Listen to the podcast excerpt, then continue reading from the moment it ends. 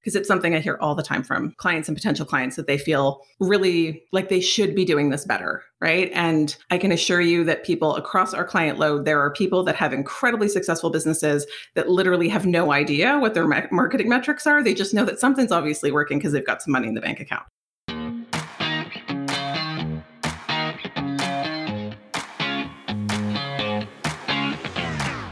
We became entrepreneurs because, more than anything, we want freedom. We want to be in control of our own schedule, income, and life. But unfortunately, that isn't always the reality of being a business owner. I'm Gillian Perkins, and I'm on a mission to take back entrepreneurship for what it's supposed to be. In every episode, I'll share with you how to get the most out of every hour you work so that you can work less and earn more. Let's get to it. Hey there, everyone, and welcome to the show. In today's episode, I am talking to Rita Barry, a certified measurement marketer. And I'm really excited for this interview because there's nothing I like more than geeking out about a B tests and figuring out how we can make our marketing just a little bit more scientific so that we can be getting bigger results without having to work any harder. Because that's really what data driven marketing allows you to do. So, with that being said, allow me to introduce to you Rita Barry. Welcome to the show, Rita. So, I'm really excited to be talking to you about data driven marketing today. Uh, I checked out your website and I've been taking a look at you around the internet, and I can see that you're doing some really interesting things. And I immediately knew that I wanted to talk to you because one of my favorite things that I do in all of the different aspects of marketing that we do at the company is A B testing. And the reason I love it so much is because it seems like it gives me real factual answers about my marketing. Back in school, I always really liked math class more than creative writing, even though I enjoy writing, because in math class, there were definite right answers. But in writing class, not so much. It exactly. seemed, yeah, it just seemed like it was a little bit more theoretical, a little bit more subject to personal opinion. And sometimes marketing can feel a lot that way. But when I run an A B test and I see the data that one option, you know, one variation clearly outperformed another, I can see that I have a definite answer and I feel really confident moving forward. And I can see that that is what you help your clients with. So that's why I'm so excited to be talking to you today. So, could you start out by just telling us a little bit about the work that you do? For sure. Uh, we have the kind of two main avenues of business. Um, one is kind of acquisition and paid traffic. And the second piece, which we're going to be focusing on today, is really all about measuring people's marketing efforts. And so, kind of in the digital space that we all live in, the just the opportunities to measure everything that we do is really almost infinite and therefore quite overwhelming. Uh, because since you can measure everything, the question is then should you measure everything? And the spoiler alert is no, you really shouldn't. Uh, but ultimately, we just really help our clients understand the math of how their business makes money.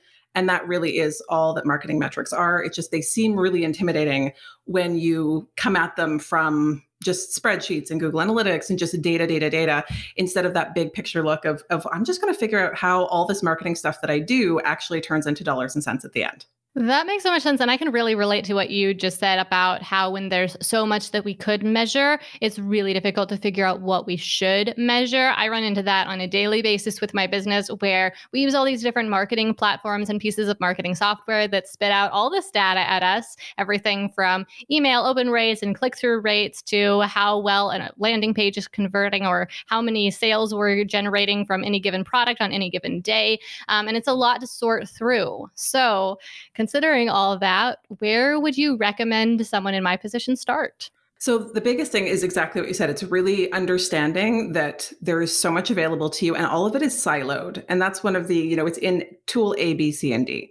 Um, so, that's also something to consider is that when you're looking at data across different sources like that, it's going to be innately confusing because they all measure often the same thing differently. Mm-hmm. And that can be really, really confusing and very frustrating, not only just to people that are new, but also to people that do this for a living. It's endlessly, you know, frustrating for um, those of us that measure marketing because a page view and a conversion rate are measured differently across different pieces of software. So if you're not aware of that, and then you're trying to like examine these things, you're like, well, this tool says this number, this tool says this number, they don't agree. How am I supposed to figure out what's right?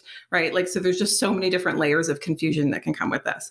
But the main place to start is just the kind of the curiosity, which I always say is to because marketing metrics are very similar to like bookkeeping and accounting, where people can have a lot of guilt and a lot of um, self judgment about looking at their numbers because they don't think they're good enough. They don't think they're maybe they're not math people, right? Mm-hmm. And they mm-hmm. feel like I'm not going to be able to understand this.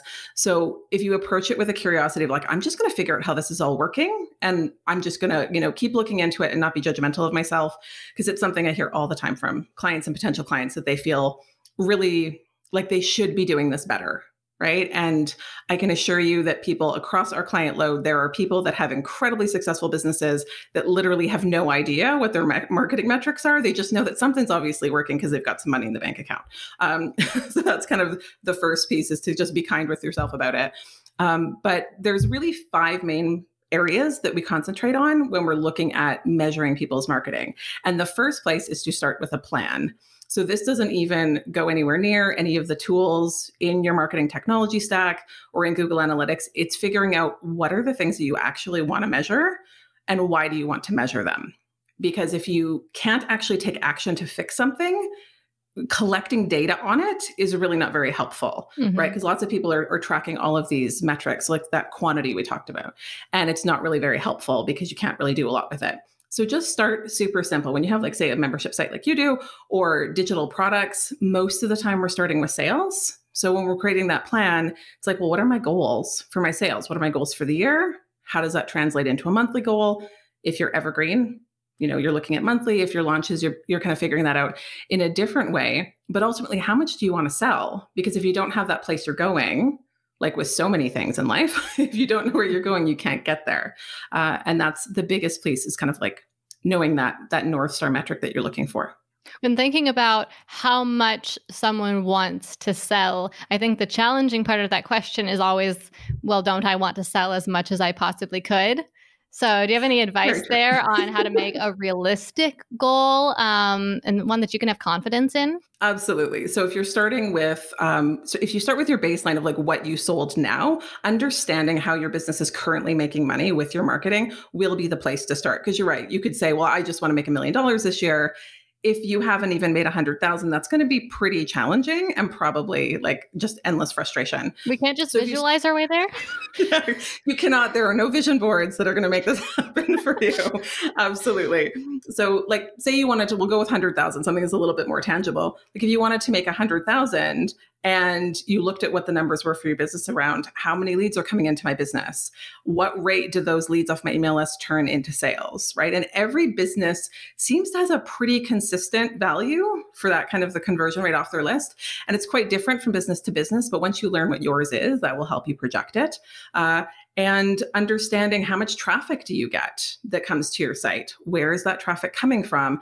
And how does that traffic specifically convert then into leads and into sales? Like it really doesn't need to be more complicated than that. It really can be. Like you can go down rabbit holes doing this for a million years but when you're just getting started and kind of getting your feet wet with the whole measurement marketing thing, there is no reason to get more complicated than some of those big macro goals and to figure out what how is your business currently working? Because once you have those benchmarks you're going to see where the bottlenecks are. You know where maybe is the conversion rate on your email list really low? You can focus on that rather than just the whole spaghetti on the wall approach where people know they're not getting the sales they want therefore they try everything when it might be that your business doesn't need everything so, the first step here is just to create this plan, to set your goals. And actually, I can't not mention right here if someone wants to learn more about this part of the process, I just created a new, um, it's about 20 minute long free training called How to Predict Your Profits for the Next 12 Months that walks people through exactly that. Um, just kind of analyzing how their business makes money um, and plugging in the numbers to figure out how much money they're going to make in the next year. So, we'll leave a link to that in the show notes if you guys want to check that out. But so let's keep going after we do this planning, then what is the next part of the process?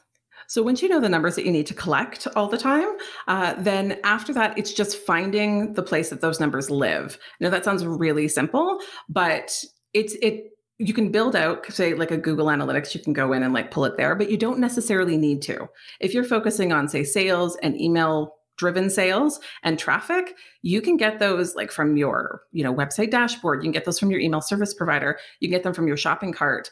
The point is is that when you're collecting numbers you just need to consistently take your numbers from the same source every single time right? Because yeah, just as we talked about in the beginning they can all be different right? Mm-hmm. Yeah, yeah that's and, the problem I've run into so many times where we look at sales on one platform and it says one number, and we look at on a different platform and it's a different number. And then it's this whole ordeal to figure out which number is actually right and why are they different. Right. And then there's some, you know, validity to obviously when it's like a sales number, like getting to the real answer. but when it's when we're coming from the marketing side of things, I often say it's you're looking for a useful truth. You're not looking for the absolute truth because you will really just drive yourself insane uh, with kind of, yeah, trying to do that time and time again. So it's really just pull the numbers from the same place every month or every week, however often you're um, you're pulling your data, and just put them in a really simple spreadsheet. It does not need to be fancy graphs and all of that craziness. Uh, as long as it's something that you can understand and you can maintain, potentially give to someone else to do every month because it's not like it's fun, right? like pulling all this data can be a little monotonous. And that's it. Like just keep track of them over time. I swear my integrator thinks it is the funnest thing. It's her favorite part of her job. But I could never consistently do it because I didn't find it very fun. So I can't agree with that enough. Just finding someone else to do, even if it's just like a virtual assistant or someone who can go and check those things for you and plug them into a spreadsheet. Exactly. You know, you videotape it once, right? Do a screen share and then they can just pull it over and over again. And I love the numbers and digging into it. And I don't like pulling data. Like it's just not mm-hmm. my favorite thing. Uh, and then we have other people on the team that do that.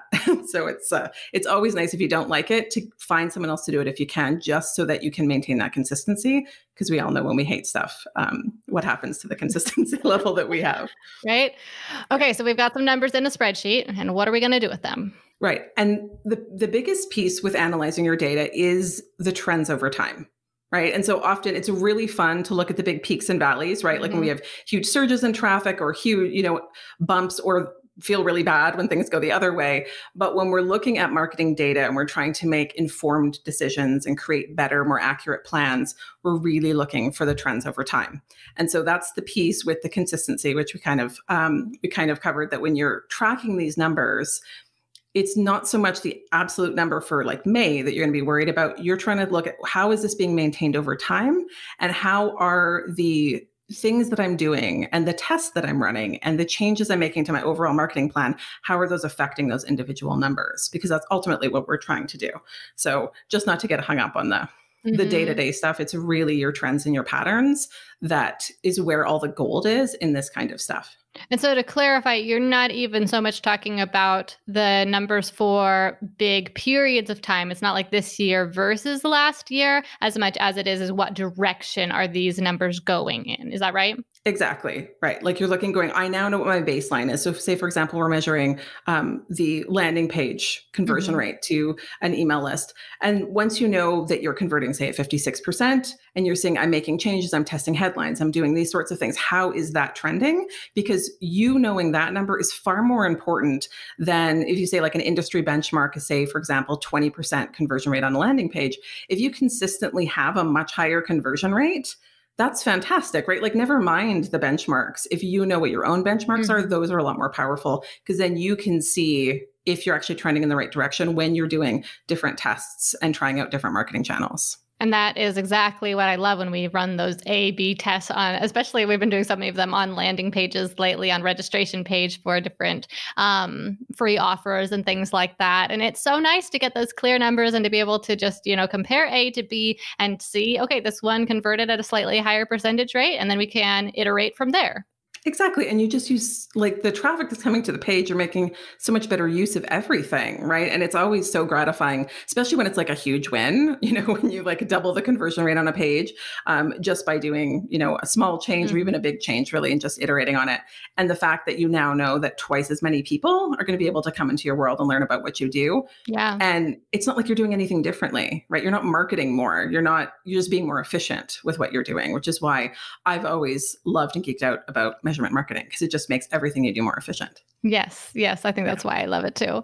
We recently tested the color on a landing page, just the color that some of the text was, the color the button was. We changed it from one color to another, and it literally doubled the conversion rate on that page. It's like, I wish I did this last year, right? How many more right, leads, how many more sales would that?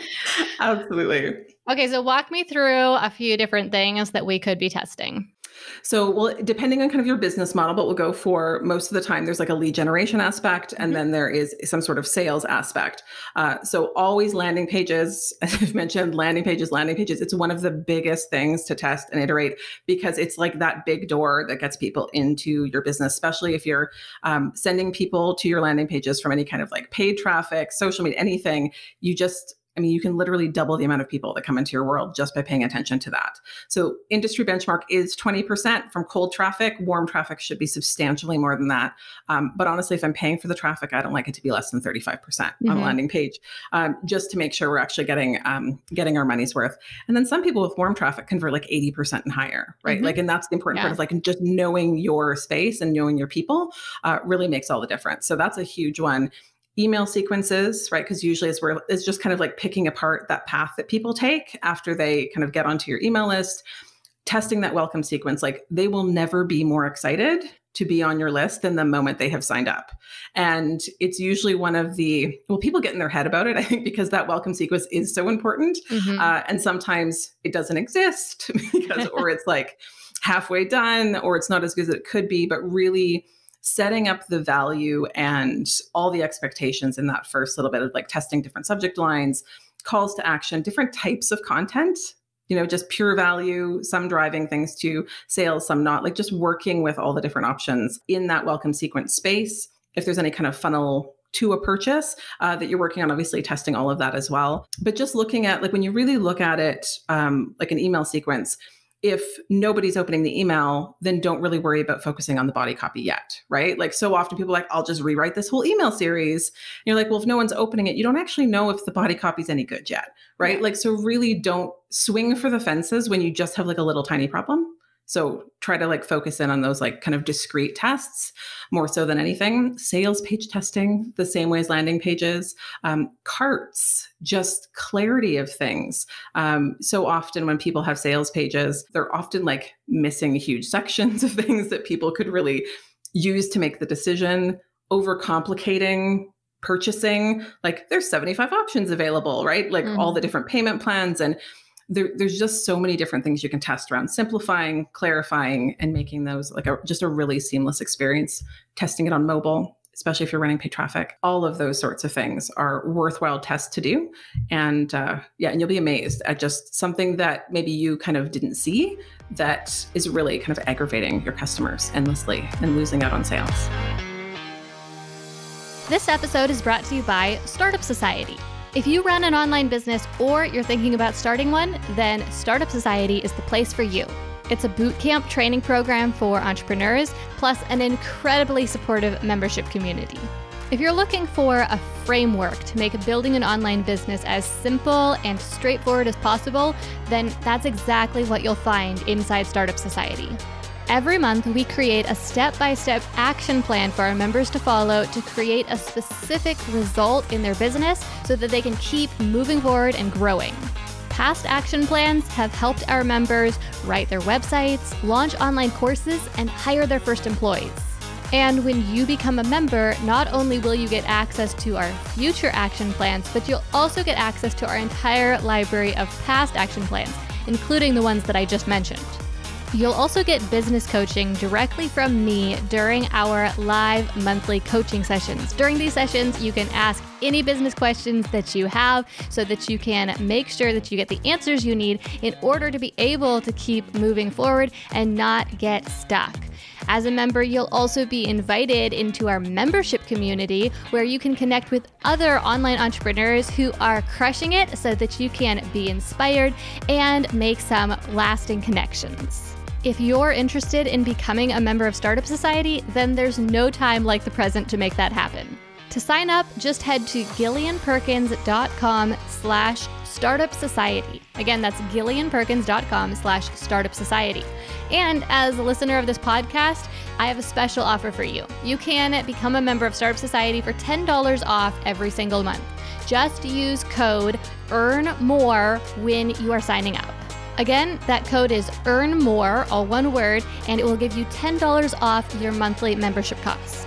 If you want to turn your online business into a success as quickly and as strategically as possible, then I would love to work with you to make that happen. And now, let's get back to the episode.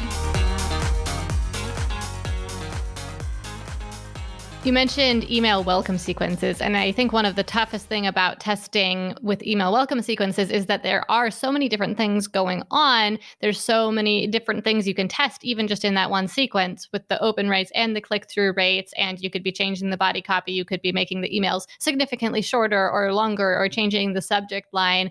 Where should you start with that? So that I would start with: Are people even opening it? Because that's you know the same ways if people aren't opting into your landing page, then you have to work on your landing page and don't even worry about the rest of stuff, right? But with the with the welcome sequence or with any email sequence, if someone isn't opening it, work on the subject line okay add more curiosity do all those just try i mean there's a million things you could google around really good email subject lines to test that if you're getting a solid open rate and once again you'll know your benchmark mm-hmm. right i've seen any from 50% to 15%, depending on the size of the email list and the type of business.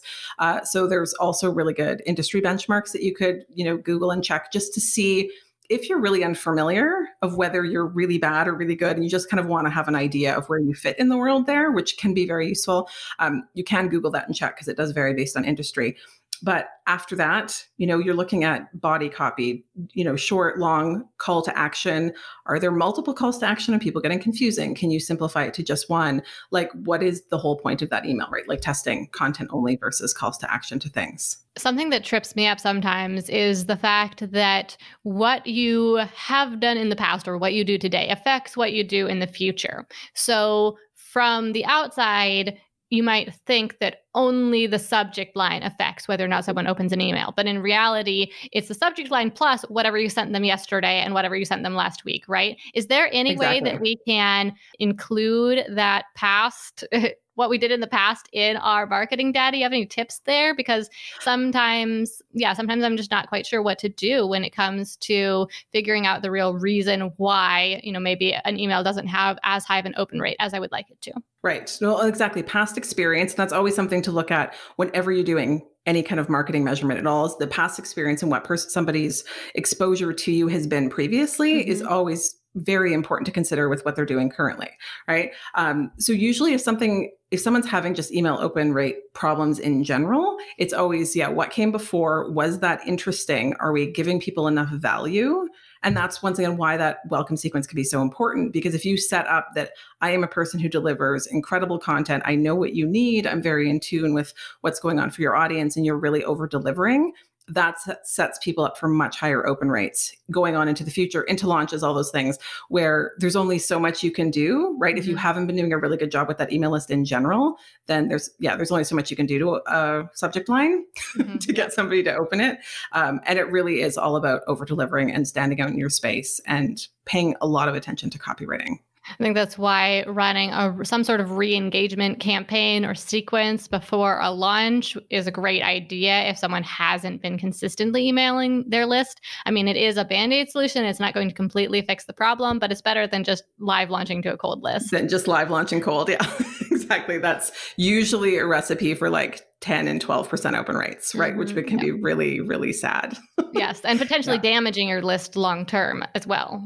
Well, completely. Like it'll, you'll just cannibalize it eventually. Yeah. Where people are just like, oh, right, I'm hearing from them again. I guess I know what's coming now. Right. And like that's n- never how we want people to think about it. So it's, uh, it, it can be hard sometimes when, you know, in the rush of all the things that we have to do to remember to do kind of some of those foundational things, but it goes an awful long way to keeping that list active and healthy. So often, when I'm doing different testing in my own business to get this data so that I can make these more data informed marketing decisions, um, I am so surprised by the results that we get, where we'll be testing one landing page against another. Um, and the one that I thought would convert much higher performed significantly worse. Um, two examples off the top of my head were one, we had an ugly landing page that had like our old branding and it was very, I would say, just unprofessional looking. And we polished it up, we made it look, you know, very nice. And the old ugly one performed better. Which then it was like, well, nice? what do we do? You know, we don't want to be like putting this this image out onto the internet, right? We want to have this professional looking brand. And then another one was we have a landing page that I started out with this super short landing page. It's for the registration for an event that we do. And it literally only says the name of the event and then enter your name and email. And that's all it says. And it was converting really well, but we thought, you know, there's always room for improvement. So we started trying to add things to it, like testimonials about how amazing people said the event was um, and more details about the event. And everything we did made it perform worse. And we finally just decided, okay, this page is just converting at like 80%. We should just leave it alone because we can't exactly. beat it with anything, right?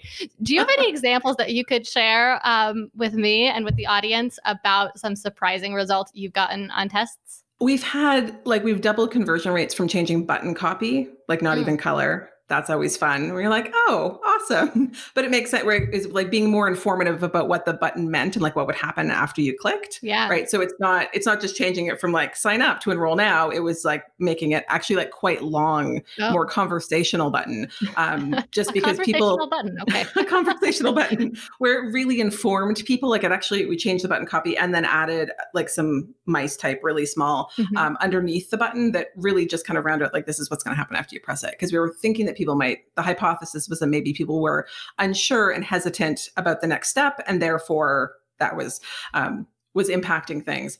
I've seen like the the short copy like really basically like headline call to action mm-hmm. button do really really well. Changing a picture from, you know, one piece of like say like a group shot of a whole bunch of people kind of from an event that a client had to switching it to a stock image and having the stock image do better when of course we all assume that like smiling people and everything else like that uh, does better. Uh, we've split test happy images like of more aspirational because uh, that's the the train of thought really the kind of the marketing space is that you want to show people kind of in the more aspirational after you know, mm-hmm. situation mm-hmm. rather than kind of sad and gloomy. And that like really serious pictures of this business owner did much, much better where she looked kind of mean um, versus really happy pictures I'll of have her. To try that one.